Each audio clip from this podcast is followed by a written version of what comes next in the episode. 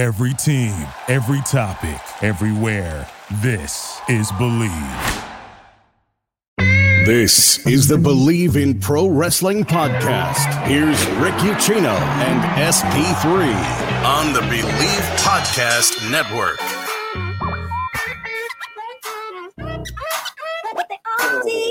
You know, SP3, it's amazing. All of a sudden, we take one, one night off, and we got Rick Steiner in cages. We got Raquel and Dakota dropping the tag belts after three days. Hey, that's almost like 600 times longer. And now look at this. Your lights are falling down.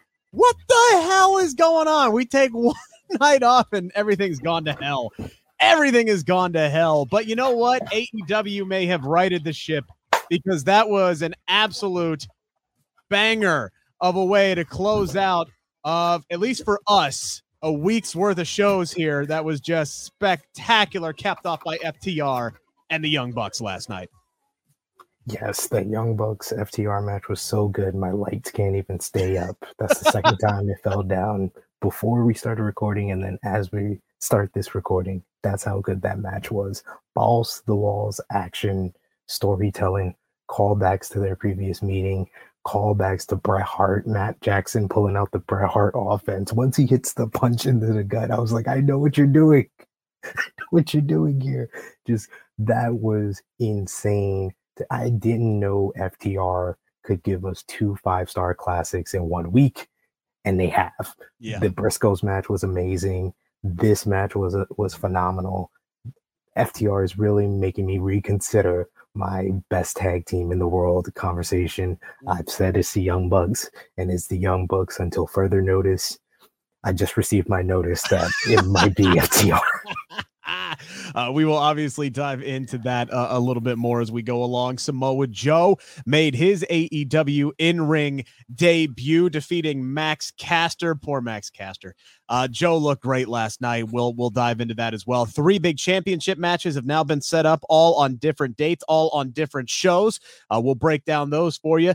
Finally, got to see Christian cook a little bit last night. That was a pleasant uh, I don't want to say surprise, but just it, it was just a pleasantry. It, that's what it was. It was just a pleasure. It was a, it was a reminder, a yes. reminder of how good Christian is because he hasn't had a singles match since All Out 2021. His first loss in AEW. That was a nice little fact that they told us on commentary because I completely forgot he was undefeated before he lost to Kenny Omega, and then this is his second loss of the night. And this show was bookend by two bangers. That was a yes. great singles matchup to start the show, great opener, and then we got a five star classic in the main event. Like this is one of the or, best. Or as Tony Schiavone said, maybe a 10 star classic. Is that such a dang thing? Like, let's go ahead and just make it one uh, at this point. Uh, Jade Cargill continues to get better and better and better and better. And on top of that, she continues to get more over and over and over. Should they consider a babyface turn? We will talk about that as well. Also,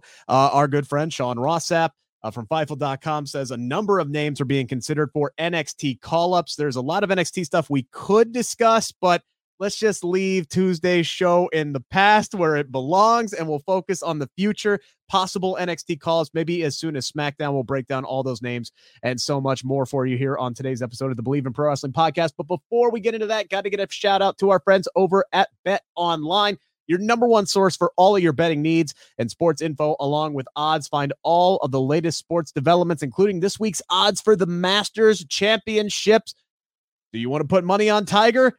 Go ahead and do it. Why not? Go on to Bet Online. Also, the start of the Major League Baseball season is today. You want to bet on my Reds? Don't do it. But if you want to, you can. Bet Online is your continued source for all your sports wagering needs, including live betting in your favorite Vegas casino and poker games. It is super easy to get started. So join today. Learn why everyone is saying that Bet Online is the fastest and easiest way to wager on popular sports and games. Bet Online, where the game starts. Also, SP3, I'd be remiss if we didn't mention our friends over at Manscaped. All right. These guys have, have hopped on as a, a sponsor of the show.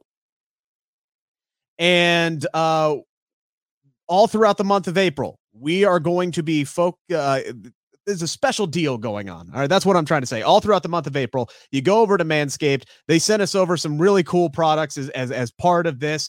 Uh, game changer for me as far as the uh, uh, male grooming aspect of things. If you want to hop in on that action, all right. By the way, you can Venmo me twenty five bucks. Maybe I'll do before and after photos for you. But uh, it, it, it's it's a gamble. All right, it's a gamble. But uh, if you go to manscaped.com, if that's something you're, you're really looking forward to, looking that you need to hop into there, uh, you can use our promo code all month long, get 20% off plus free shipping. All right.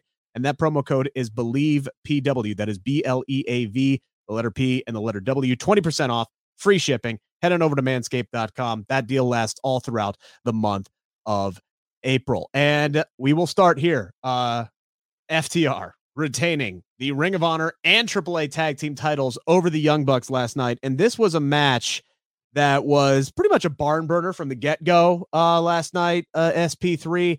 And I, man, it just kept getting hotter and hotter as it, as it went throughout. A lot of really cool uh, false finishes, close near falls. Uh, Cash Wheeler uh, doing his best Roman Reigns, getting the, that shoulder up at like the last possible second a few times there, made you think maybe um, the Bucks were going to pull this one off. I think the thing that was most impressive, like you brought up, they just had a classic with the Briscoes.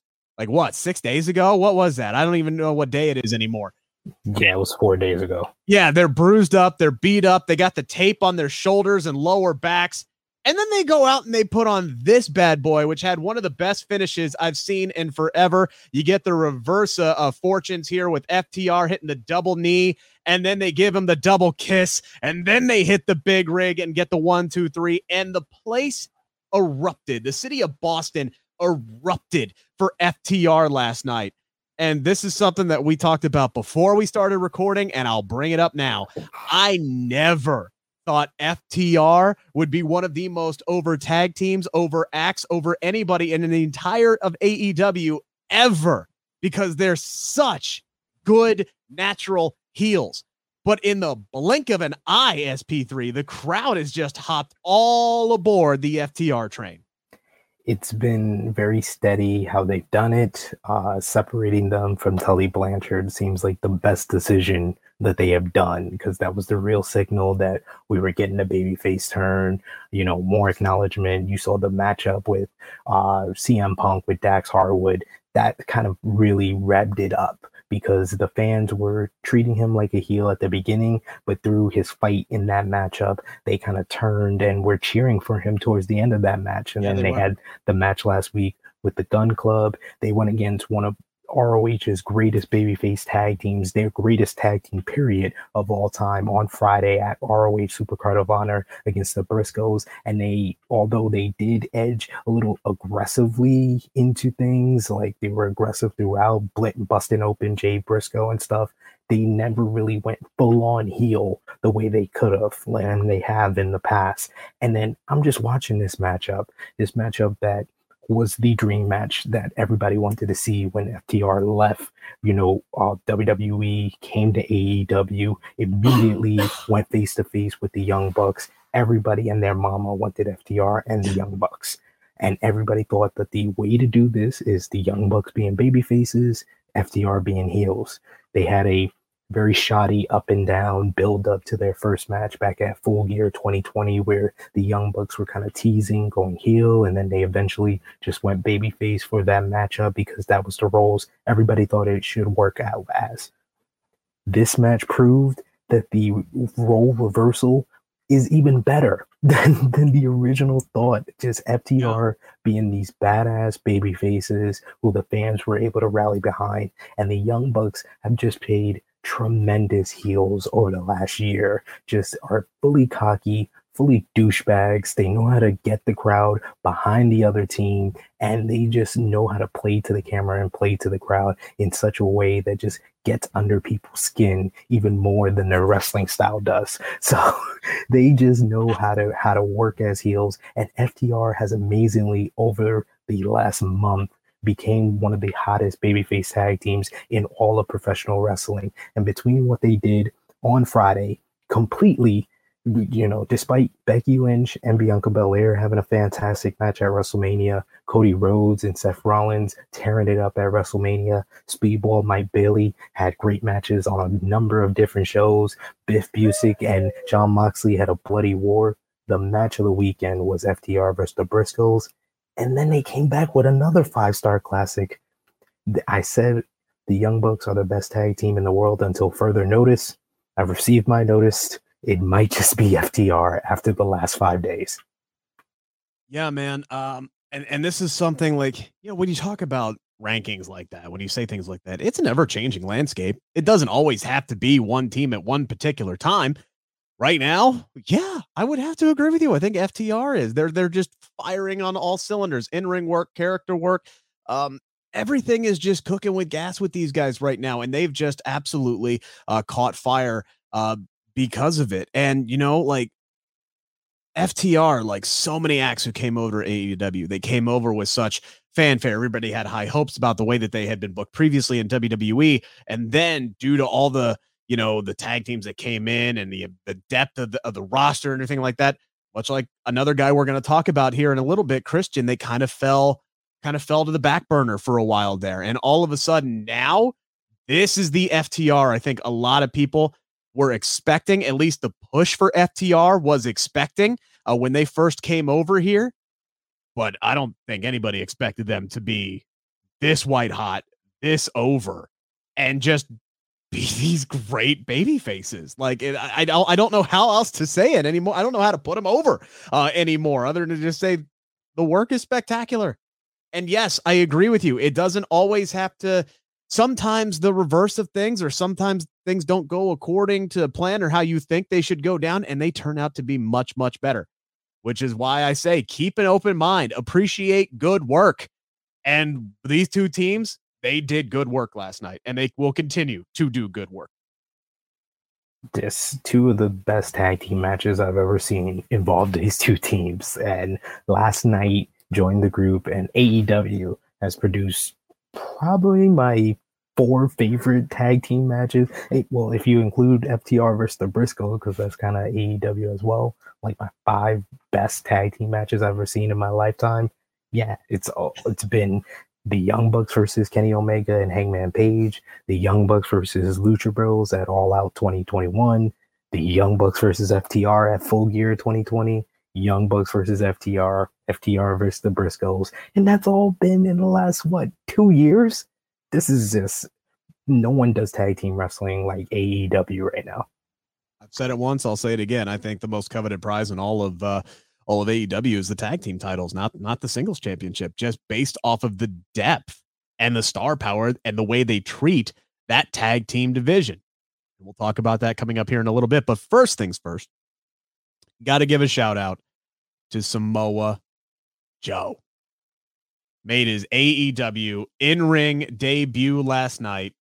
He defeats Max Caster, who continues to get better and better on the mic. Like, may have had his best rap. And I feel like we say that every time we talk about Max Caster, we say his raps just continue to get better and better. The digs that he had on Samoa Joe were great, but I think what made it even better was Joe's just nonchalant. Eh, that was pretty good after each one eh, talk your shit, kid, because I'm just gonna whoop your ass here in about two minutes. Eh, all right, now it's enough time. It was so great to see Joe back in the ring. And it's like I see people talking about this on Twitter. I did not realize this was only his second match in two damn years. Two damn years. And everything about him was just freaking great. Like, I love that moment in a match where you can just tell that he's done effing around and he's like, all right, um, I've had my fun. It's time to call it a night. Let's end this damn thing. And that's exactly what he did. He just he just kind of stopped Caster mid in his tracks, hit the buster, and said, All right, I'm out of here. My work is done for the night. A very successful night for Samoa Joe. Loved everything about it. I saw your tweet. You love the presentation and everything. I will say one thing. I do miss his WWE theme. I th- this one's not bad. This one's not bad. This is not even neither one is his best theme. His I, I mean, I agree. His best theme was "Mama Said Knock You Out" in ROH. I ah, there's just something I just miss that like that that big heavy bass drop that he had in WWE, and then the the beat kicks in and the crowd's just going Joe, Joe, Joe. It just works so damn well. I did miss that, but that's the only thing I missed tonight. Ah, I didn't even miss it. I like his new theme. I think it fits him very well. And I just like the presentation. They presented Joe like the badass that he is. And I, I just love his reaction to Max Caster's rap. Max Caster has some great lines talking about him being injury prone, uh, talking about when when we beat them in the ratings, he was their champ. I'm main event here, X Division. that was just like that was just some great lines by Max Caster. And that's the thing with Max Caster. It doesn't matter what happens bell to bell. He gets over at before the bell rings with his raps. And the match didn't need to go longer than two or three minutes, and it didn't. Samoa Joe looked dominant hits the muscle buster one two three.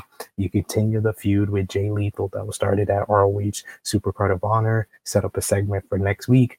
This hit all checked all the boxes and it was only samoa joe's second match in two years which is crazy insane in my in my eyes. His first match in like six months as well. So yeah i mean you're steadily bringing him back into play. You've already got a feud ready for him in either AEW or ROH. I'm looking forward to him being in the Owen Hart Memorial Tournament as well. So a lot of fun things for Samoa Joe. Very happy to see him back. This is a guy that is probably one of the guys that made me an independent wrestling fan. Is Samoa Joe, CM Punk, Bryan Danielson, AJ Styles. Those were the guys. And I followed Joe from ROH to TNA, so the undefeated streak. So the feud with Styles and Daniels, so the feud with Kurt Angle, and it it felt great because I was able to kind of talk to Dutch about it after his debut at ROH, and he's worked with him in TNA, so you got to hear his perspective there, and I just really feel happy for Joe because he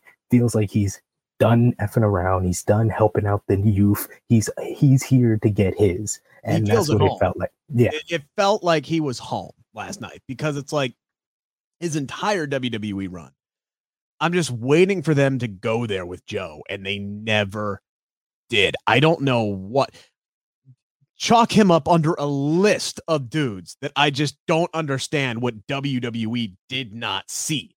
That guy should have been a multi time WWE champion, should have beaten Brock Lesnar for that championship, should have happened could have had a huge main event run for two, three years if they just let him.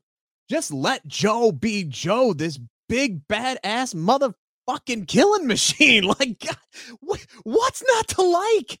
Because he's a little fat. Like, is that is that it? Like, is that what it is? Who gives a shit? The guy, the guy just looks like he could murder you with a snap of his fingers, like he's freaking Thanos. Okay, What's not to love? He can talk, he can go, he looks dominant.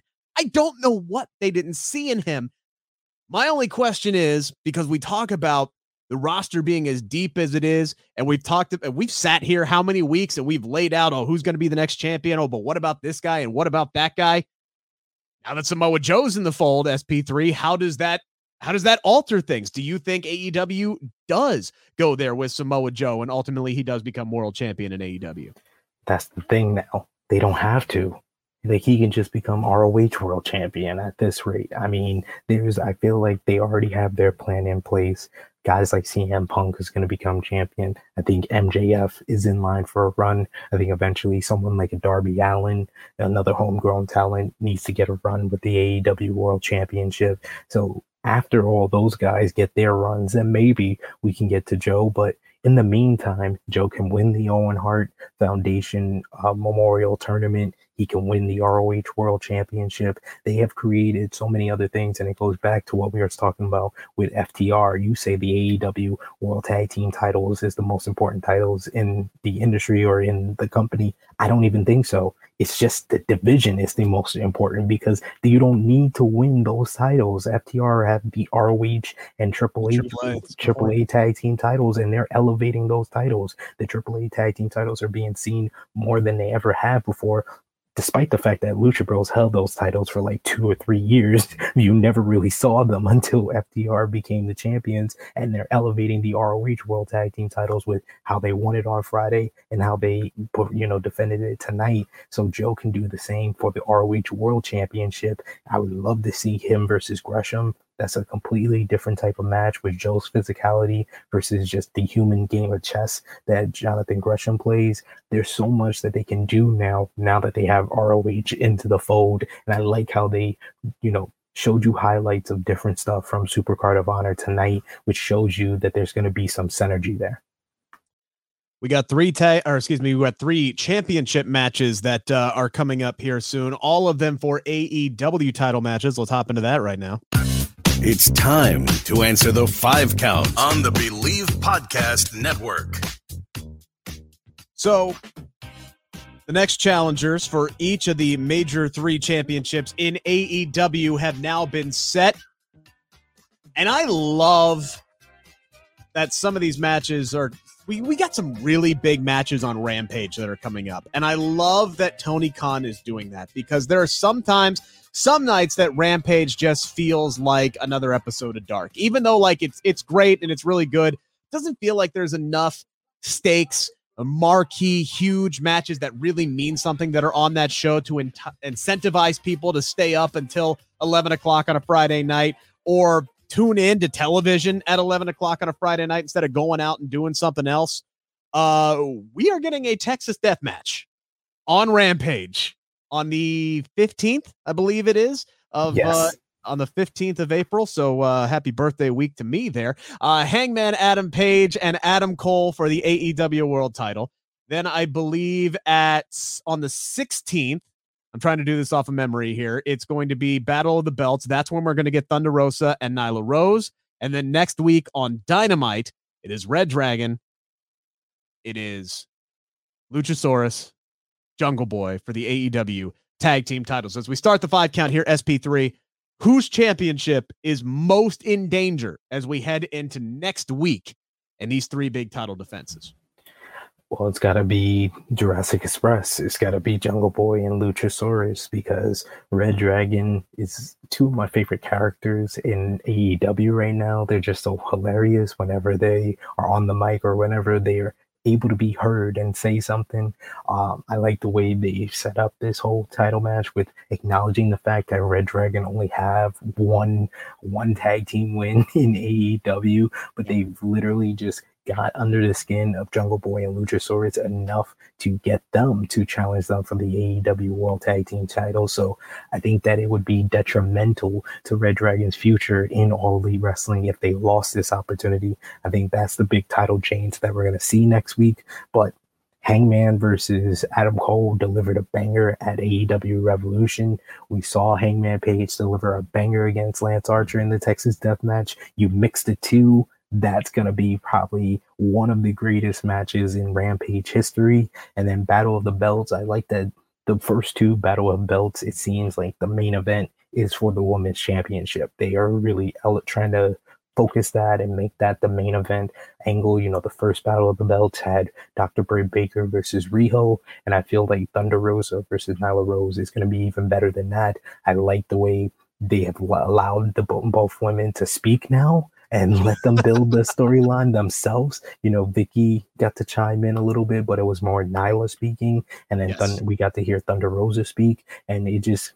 I like I like the fact that they have brought this around and made sense of that original angle as well because she attacked her in her home state of Texas and now they're gonna verse in her home state in Texas at Battle of the Belts too. So that made some sense of what I thought was a bad decision. So I give credit to Tony Khan for that. I'm always down to make things make sense. Um, and you know, I'm always down to to to rectifying some situations, and I know that that angle left a bad taste in a lot of people's mouths, including both of ours. Uh, so yes, good on Tony for for doing that and making things make sense. I don't think there's a prayer in hell that Nyla Rose wins this match, and if she does, it's going to be via like disqualification or something along those lines. Thunder is walking out battle of the belts, still the AEW women's champion. I think there would be a freaking revolution uh, or a revolt uh, if Nyla Rose beat her in what would be her first title defense. Um, when you look at Hangman and Adam Cole, I'm not going to say that it's a slam dunk that Hangman Adam Page retains, but I pretty well think it's a slam dunk that Adam Page retains. I, I I wouldn't be so stunned if maybe they decided to do something to do a little bit of a shock factor here, and maybe we do uh, a kind of hot potato here a little bit, kind of elongate that feud. I'm not saying that's what they do, but I wouldn't be surprised if they did. But I, yeah, I think I got to go with the clear cut. I think Red Dragon actually does win uh, the the tag team titles uh, next week. Um, you know, Adam Cole could have something to do with that to kind of protect uh, Jurassic Express there a little bit that definitely fits with what they have been doing the last few weeks. That could be the storyline as they play into Rampage is Red Dragon stole the tag team titles. Now Adam Cole's going to try and steal the AEW world title from Hangman Adam Page. So I'm going to go ahead and say, yeah, it's it's got to be uh Jurassic Express. They're in the most danger, and I definitely believe that they will be dropping the tag team titles uh, next Wednesday on Dynamite. Speaking of this ongoing story between Jurassic Express, Adam Cole, Red Dragon. There's another man in there, and his name is Christian, who we actually saw wrestle last night. And not only did we see him wrestle last night, we saw him put on an absolute banger. And that, and I think the best word to describe it is what you said at the top of the show a reminder that this man is as good as he fucking is because he is one of the goats.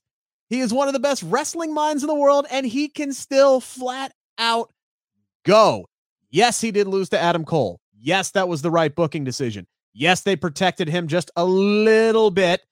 You know, like you said, it's only his second singles loss in all of I AEW. Just, I just want to mention because I've said this on AE Ramble. I just really enjoy how AEW makes a point to make sure that Adam Cole is a heel. They they always he never wins clean. Like this was my biggest thing in in NXT. The reason why Adam Cole never got a reaction as a babyface in NXT, he was always cheered, is because he beat everyone clean. He beat Johnny Gargano clean. He beat the Velveteen Dream clean. He beat everyone clean as NXT champion. And he's literally not done that at all in AEW because although he still gets a huge reaction during huge. his entrance, they try to get him heat with the way he wins. And they always seem to do by the end of the match, he does usually get booed with the way he wins. So they are doing the right thing.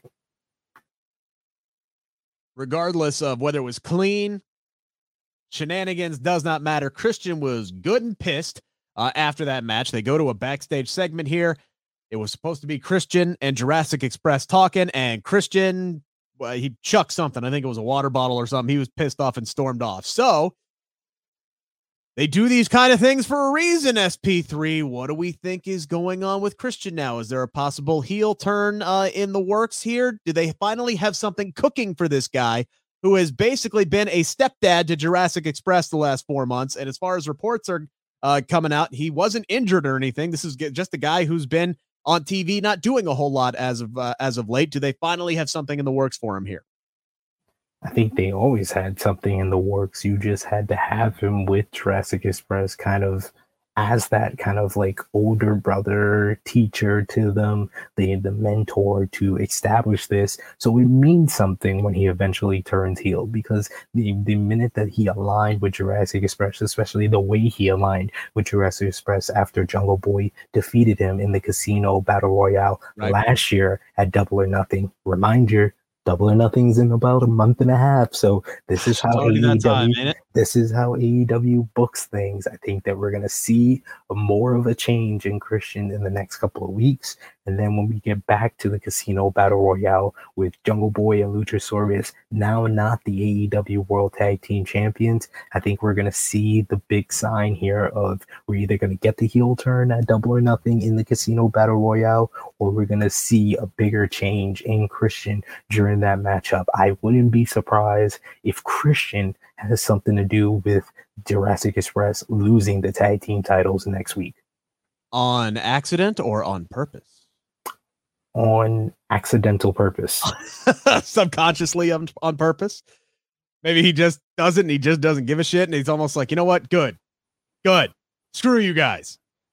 Or, Screw or you and all your to, success. He tries to slide in the titles and slides it in too far and Jurassic Express uses it to their advantage. Something. I think I think this is all a part of a bigger story for Christian, the frustration of kind of being in the shadows of Jungle Boy and Luchasaurus over the last month. He knows he's better than this, and that's why he was frustrated here. So I think this is just the first seed being planted to Christian finally going full on heel, which everybody and their mama has wanted for months.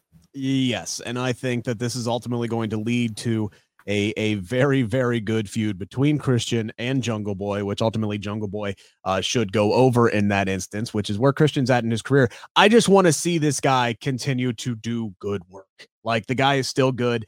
He came back uh, another miraculous return, just like you know Edge and, and some of these other people who have uh, Daniel Bryan, uh, excuse me, Bryan Danielson, old habits die hard. Sorry, folks, but these guys that we never thought would wrestle again, never, ever, ever, ever, ever thought that we would see wrestle again.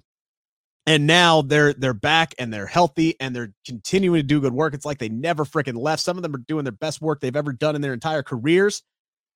I just want to see Christian Cook, man. I don't know how many years he's got left. He says he's going to retire in AEW. I kind of hope he doesn't. And we'll get to that uh, here in just a few minutes when we kind of, you know, transition here into WWE news as we head into SmackDown. But one last thing on AEW. As I mentioned at the top of the show, Jade Cargill cut her best promo ever uh, I think last night she continues to get better and better and better on the mic. I love the glasses. I love the look. I love the swagger. I love her fan section that she's got there. And not just the planted fan section, but the fan section that continues to grow. AEW's got a star on their hands here. No doubt about it. SP3 number three here on the five count. SP3 number three. Should AEW be strongly considering a Jade Cargill babyface turn here in the near future? Hell no. the reason the reason this is all working, ladies and gentlemen, is because Jade Cargill is very good at cutting heel promos. I don't want to really see what it's gonna be like if she has to turn babyface and be more friendly, be more smiley, I like this character. Let this character naturally become babyface. AEW shouldn't be considering turning her babyface. They should allow the fans to make that decision. Let her keep on the, the rate she's going. She's already feuding with another heel in Marina Shafir. So maybe the process is already starting here, but this it just needs to happen naturally. You don't force anything. You shouldn't consider anything. Just let it happen as it will. And AEW has made it a point to listen to the fans. If something isn't working, they change it. If something really isn't working, they get rid of it. So, so this is what they need to just stay on the course that there are.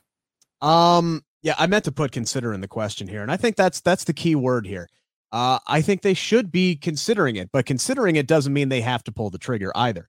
Uh, they can continue to kind of let this stew here a little bit because she is continuously getting these bigger and bigger reactions every week. And yes, I think there will be a natural point where they go, all right, we've been thinking about this. We've been, you know, do a little couple tweaks here or there, maybe a little tests here or there. And yeah, now's the time to pull the trigger. They had that opportunity to pull that trigger with Dr. Britt Baker and they never did.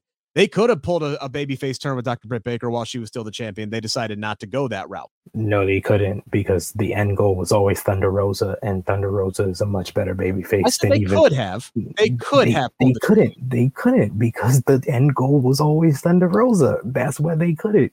They just made bad decisions in who they booked her against. Her first challenger shouldn't have been Nyla Rose. I will stay on that hill and I will keep preaching from that hill. Her first challenger should have been a babyface, whether whether it be Big Swole, whether it be Red Velvet, whether it be Riho, Hikaru Shida again, it should have been a baby face to kind of reject the fact that fans wanted to cheer uh, Britt Baker, but they could never, they never should have considered or never was considering, obviously, Britt Baker turning babyface because the end goal was always Thunder Rosa.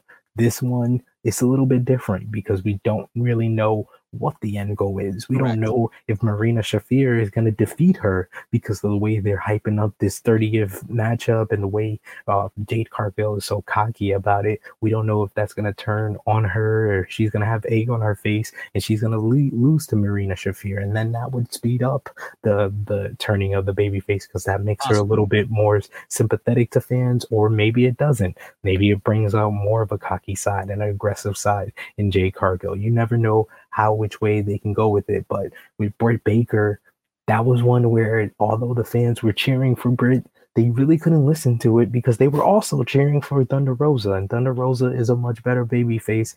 So they had that was always the end goal. They couldn't even consider. You mean they couldn't. You mean you mean to tell me that Tony Khan wouldn't consider taking his most over female superstar and turning her heel? You mean Tony Khan wouldn't even consider doing something like that?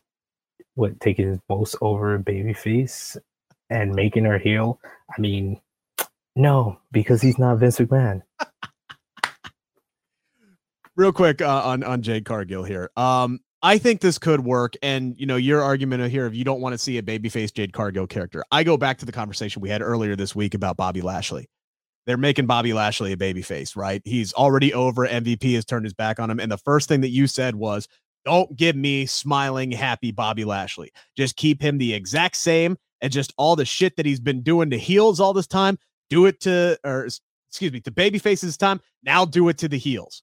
That's the exact same thing I would say for Jade Cargill. You don't have to change a damn thing. Maybe a couple minor tweaks here or there, but other than that, just let her be this character and I think she would be a perfectly fine babyface as well. And but mm-hmm. you got to listen to the crowd and do it organically. So considering it, yes, I wouldn't pull the trigger just yet. And you can tell that they're kind of they have shown signs of how she's going to turn babyface. It's going to be her beating the crap out of Smart Mark Sterling. Like they've already kind of already set that up. And AEW does have a better track record with turning heels to babyfaces. Eddie Kingston didn't really change from heel to babyface. He just aligned with Jon Moxley and yep. cut the same promos on heels. And FTR, as we are seeing right now, they've made yep. tremendous baby faces and they really haven't changed up much outside of firing Tully Blanchard. So they had do have a better track record at this, but both of those kind of happened organically and they listened to the crowd along the way. So I think they need to do the same thing with Jade. Yeah, it's it's again one of those head scratching things where we're we're WWE, right? And I, I'm not usually the guy that likes to compare, but AEW does a much better job of listening to the crowd and reacting and then going, okay, this is working. Let's not fix it. All right. It ain't broke. Let's not fix it. That's why it was kind of so refreshing to hear Cody Rhodes talk about Vince McMahon saying, Hey, we're buying the American Nightmare because it ain't broke. Why are we going to fix it? I'm like, okay, that's great. Can you can you take that same mindset with a lot of the same damn people you have on your freaking roster right this second, please? Because how many times does somebody get over with a certain character, whether it be heel, babyface, whatever, and then they're like, all right, we're gonna flip you and now we're going to do something completely different with you and you got to get it over all over again and it's like why the fuck are you doing that i don't know why i'm so amped up i've dropped three f-bombs today which means i gotta i gotta put that uh, i gotta put I gotta put that marker on there uh, for, for, this episode of the Bleav in Pro Wrestling podcast. Uh, one thing I wanted to bring up just briefly because uh, we talked about Christian, so let's go ahead and talk about Edge as well.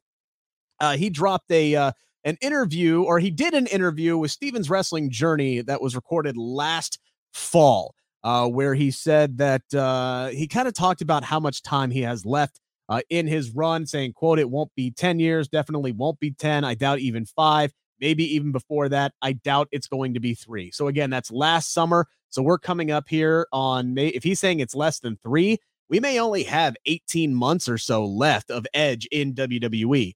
He just now started this new faction. So SP3 is there. If he's got less than three years left on his career, and he's always said he wanted this is all about him closing out things on his own term.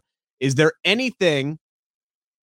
Because it, it, it's kind of hard to determine this with a guy like Edge who's already accomplished so much. But if you got 18 months left of Edge, is there anything you want to see him do before those 18 months are over? No, not really. I mean, he's, he's pretty much versed everyone. I wanted him to face in Seth Rollins, AJ Styles. I mean, him and Finn Balor would probably be a really good matchup, but that's not something that I'm like begging for. And, you know, I really wanted to see Edge versus AJ Styles, and they had a good match, but they didn't have as great of a match as I thought they would. So hopefully they they give them another grow. Maybe they maybe. burst. Maybe they have the big Hell in a Cell match in June, and that's what they're building for, where they can finally have an authentic banger and have enough time and tell the story that they want to tell. And this grand jury uh, stable with Damian Priest, possibly Rhea Ripley, possibly Tommaso Ciampa. That's something I want to see, but there's nothing really out there that I'm less like, oh, I really want to see this from Edge. I think Edge has done really good work on the mic since his return. His feud with Randy Orton was the best part about the build up to WrestleMania 36. Not so much the match. Um, the greatest wrestling match ever was really good for a pre-taped, pre-recorded matchup.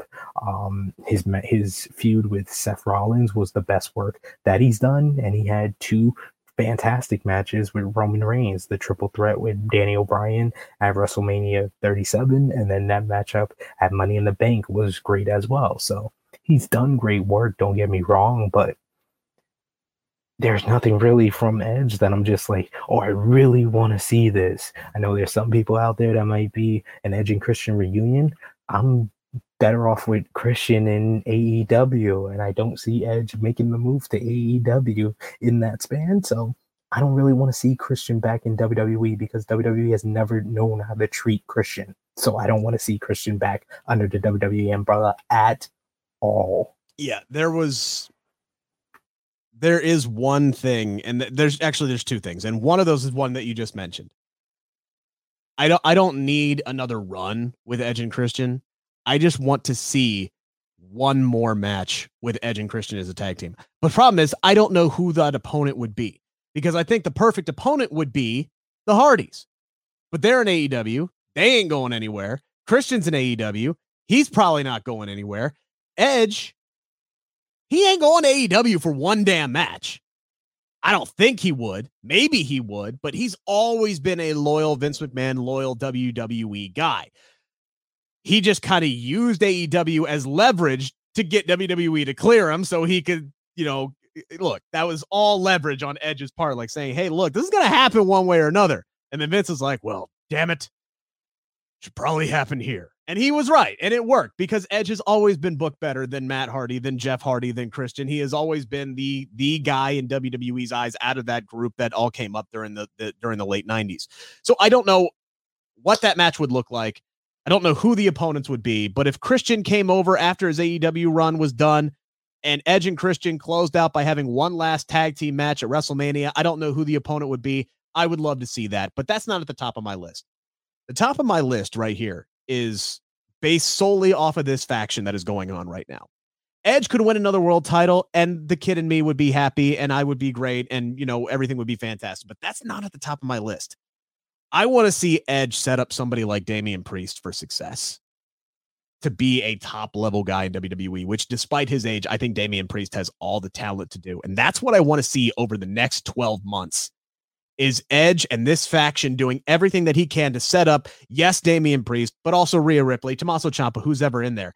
I think Edge's match next year at WrestleMania should be one on one with Damian Priest. This, this, this faction should be a year long period. Done. They can dominate from the time that they're uh, fully incepted. They could win a bunch of gold at SummerSlam, carry it all the way through Royal Rumble season, and then they can start to deteriorate. You can build your story to Edge uh, in Damian Priest, and that would be the match. You can have Damian Priest go over, and all of a sudden now he's set up big for success. I think that would be what I want to see come out of this is why I don't invest in WWE factions. They literally put factions and tag teams together to break them up.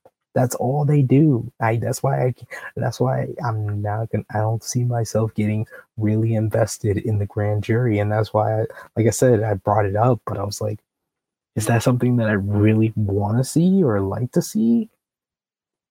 I don't know because I feel like it's just being brought together to do that to set up Edge versus Damian norm- Priest. Normally, I would agree with you, but if Edge is on a timetable anyway, this thing ain't gonna have long legs. So it's he's all a worker. I'm sorry, ladies and gentlemen. I know this is a question Rick wanted to do, but he's a worker. I don't believe him. He'll be around in three years. We'll see. Maybe. Maybe. I can only go off of what people say. And I'm doing some math in my head. And I'm thinking maybe we got 18 years or 18 years, 18 months, two years. I mean, he's gonna be Edge, he's gonna be 50 soon. ladies and gentlemen, Edge is the same guy who said he wasn't cleared for for to wrestle at Royal Rumble 2020. He's a worker. No, no, no. He's a worker. He said he said he would never wrestle again. He's a worker. They, they don't they he said he was gonna wrestle again after he wasn't gonna wrestle again after he was already cleared. He's a worker. That's what they do. You Yes, want him to was- spoil the you want him to spoil the return? No, but you can I'm not telling I'm not telling him to not lie. I'm saying he's a worker, so we shouldn't believe what he's saying. That's fair. Uh, number five here before we uh, wrap up. SmackDown uh, is tomorrow night. Uh, I know a lot of people are hoping that the first SmackDown after Mania is a lot better uh, than the Raw after Mania. Not exactly a high bar there, but or, or the NXT after WrestleMania with a kidnapping. we're to leave that episode in the past, SP3. We picked a good night to take off. All right. We're just to leave that in the past. We'll focus on that next week. Well, I will. We have an announcement coming up next week on that. Anyway, uh, so I think a lot of people on Monday were expecting some call ups. And as I brought up, Raw kind of already got their call ups with Cody Rhodes, maybe Bron Breakker. I don't know now that he's the NXT champion again and he's beaten Gunther on on NXT on free television and this, that, and the other thing. But their roster's pretty much set already. They are stacked as is. They really don't need the reinforcements. It is SmackDown that desperately needs the reinforcements. And fittingly enough, executive producer of this show, because he always gives us great content, Sean Ross Sapp from Fightful.com, uh, had a list of names that are being uh, suggested or considered for NXT call ups, and they include Gunther, uh, based off of the booking that we saw. The weird thing is, is that Marcel is being considered for a call up, but not Aichner. Don't understand that. Raquel Gonzalez strongly being considered. Judging by the way that they dropped those tag titles in two days, that makes a ton of sense.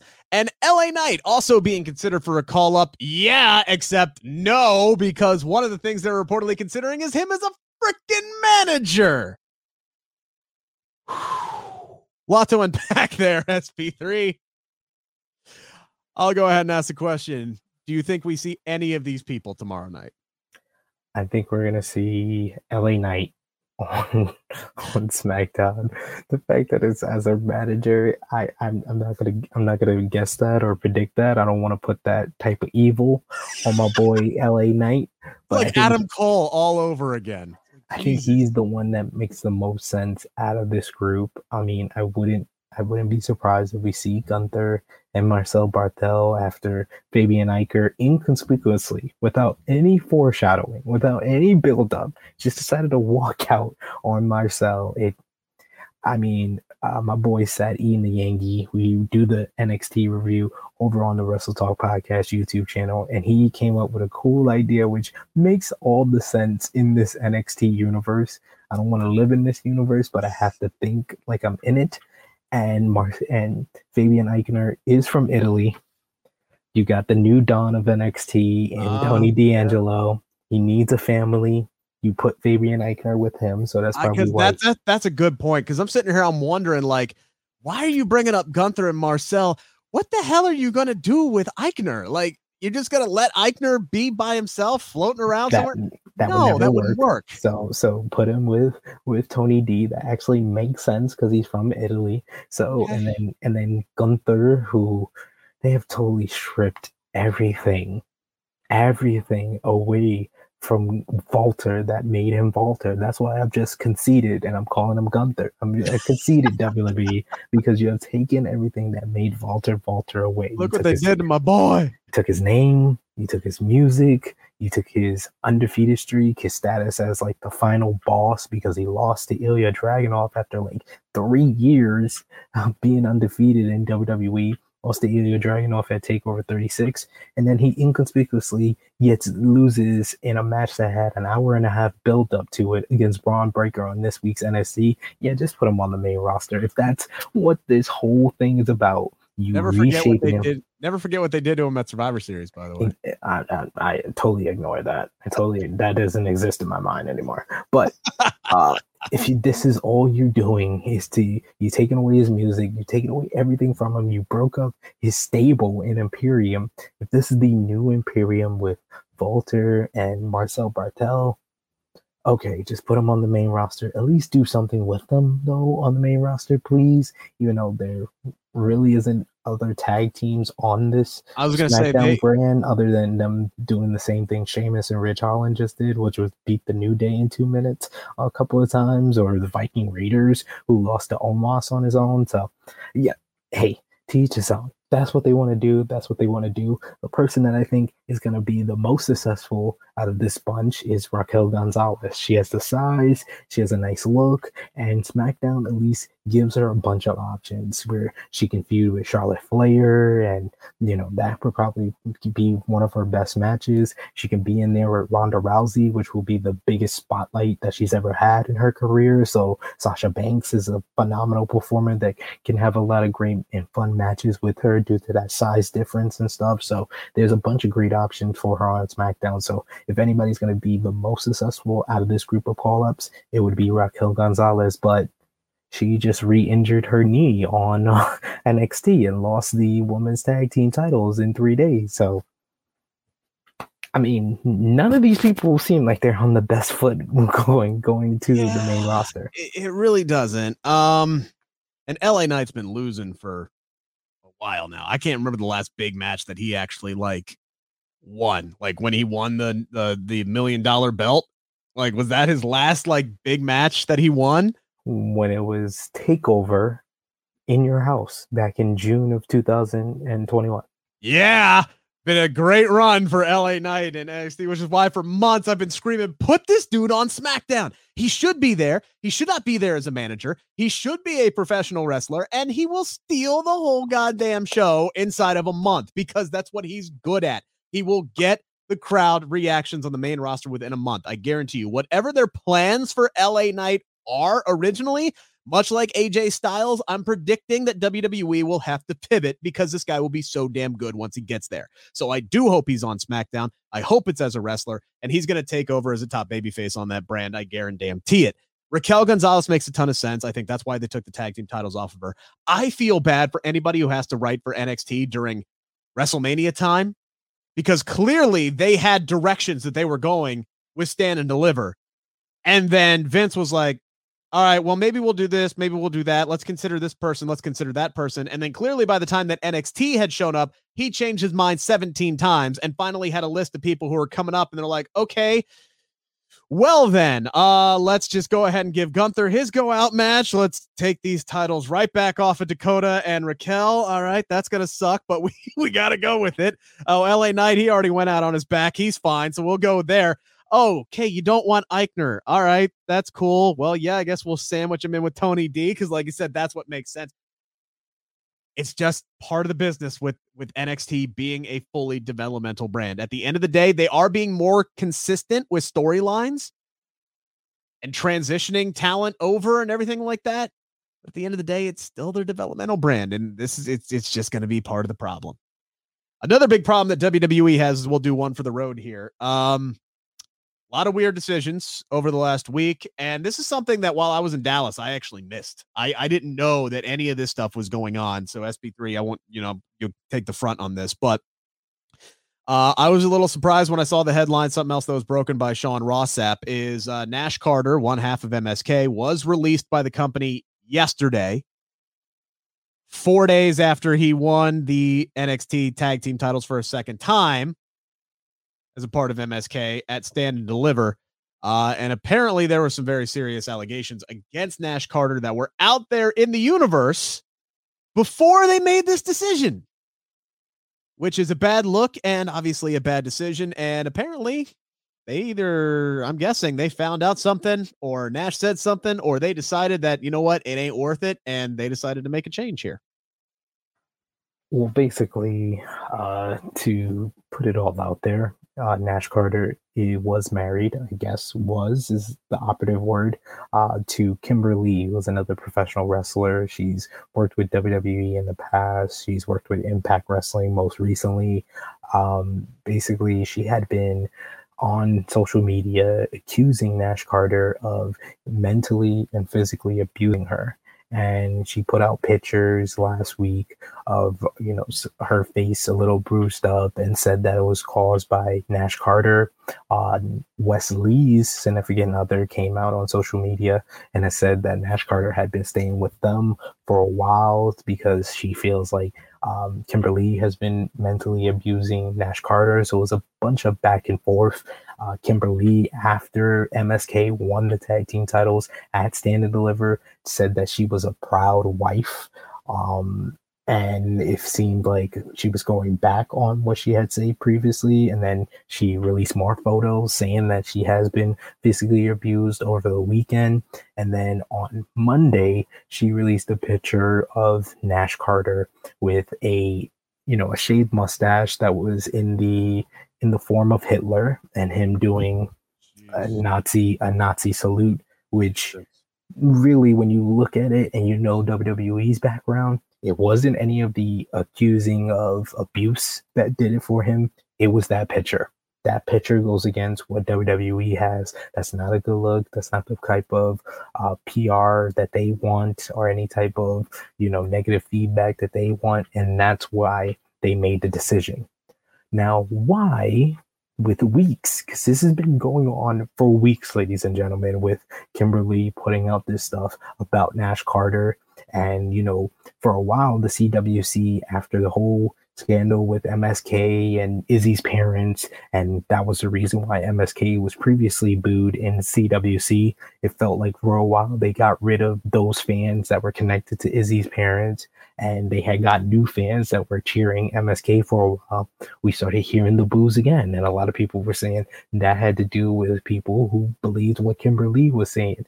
If all of that was already out there for weeks, I don't understand why they went against the whole story that they were building in the tag team division, which was Imperium versus the Creeds. The Creeds won the Dusty Cup. You literally shoehorned MSK into this whole situation for them to win at Stand and Deliver when all of this is still going on. And now you turn around and now you want to release him because of, of a picture.